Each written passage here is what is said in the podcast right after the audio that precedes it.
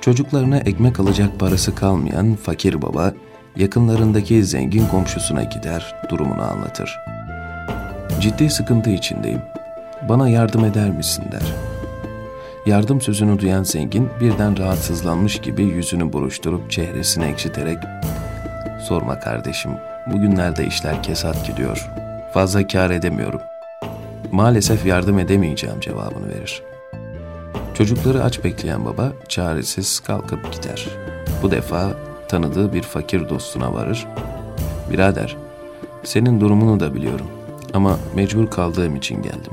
Çocuklar bütün gün aç beklediler. Bir tek ekmek alacak kadar olsun para bulamadım der. Kendisi de muhtaç olan bu fakir dost hemen ayağa kalkar, öbür odaya gider, çekmecede bulunan parasını kavradığı gibi alıp getirir dostunun eline uzatır. Aziz kardeşim, Allah kimseyi sıkıntı içine düşürmesin. Ben çoluk çocuğun aç kalmasının ne demek olduğunu çok iyi bilirim. Biz büyükler çöp tenekesinden de olsa ekmek bulur yeriz ama çocuklar bunu anlamazlar.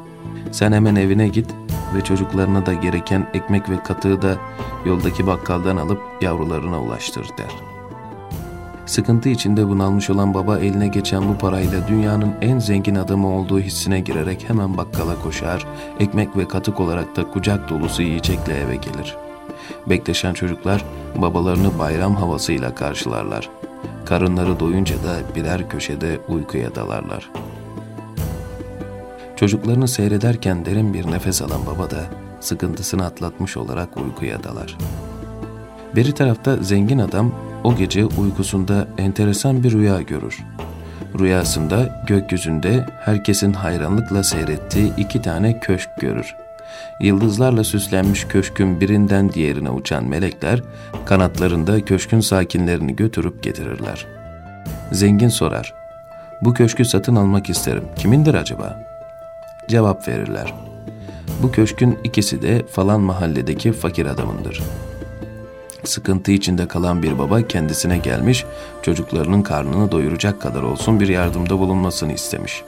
O da çekmecesindeki son parasını vermiş, hemen gidip çocuklarına yiyecek almasını temin etmiş. Onun bu yardımı Allah'ın hoşuna gittiğinden dolayı bu iki cennet köşkünü ona verdi. Heyecanla uyanan zengin sabahı iple çeker. Hemen gidip yoksul adamı bulur ve teklifini yapar.'' Dün sana gelen yoksul babaya ne verdiysen iki mislini vereyim de o yardımı ben yapmış olayım olur mu der. Yoksul adam cimri zenginin yüzüne dikkatle bakar ve şöyle cevap verir. Olmaz. Çünkü senin gördüğün rüyayı Allah bana da gösterdi. Ve iyi kalpli yoksul adam şunu da söyler. Hem senin vereceğin bu parayı alsam bile sen o köşkü alamazsın.'' Neden? Sen aldın ya der adam. Ben o yardımı yaparken sırf Allah rızası için yaptım.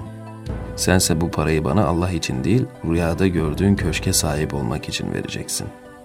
Anladın mı şimdi aradaki farkı der. Adam da keşke der, böyle cimri zengin olacağıma, senin gibi iyi kalpli, dindar, kanaatkar biri olsaydım da o köşklere ben sahip olsaydım.''